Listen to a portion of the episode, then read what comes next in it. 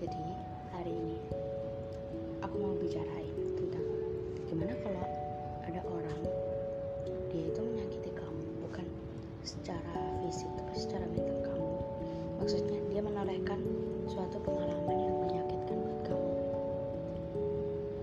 Itu udah terjadi belasan tahun dan dia kembali menyuruh kamu untuk maksudnya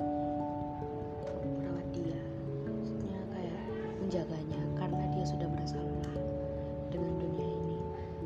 Sedangkan beberapa tahun yang lalu saat kamu harusnya dirawat olehnya, dia menghilang. Mau tahu cerita selanjutnya? Oke. Sabar ya buat besok pagi. So, tunggu episode selanjutnya.